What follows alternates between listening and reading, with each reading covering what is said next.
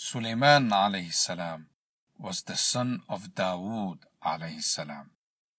He became a great prophet. He took over Dawood alayhi salam's kingdom after his father passed away. Allah had blessed him with much knowledge and wisdom. Two women once came to Dawood alayhi salam. They needed to speak to him.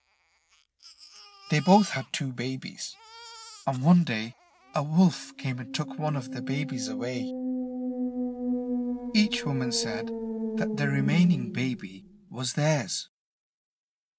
Dawood salam listened to them carefully. In the end, he decided that the baby belonged to the older of the two women. As the two women were leaving, Suleiman alayhi salam called them back.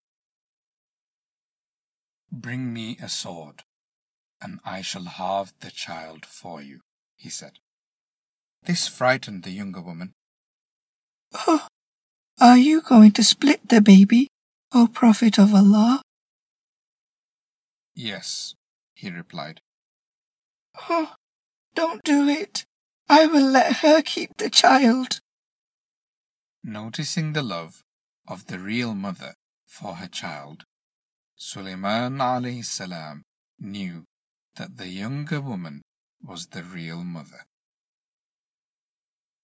I read this story from Safar Year 6 Islamic Studies textbook.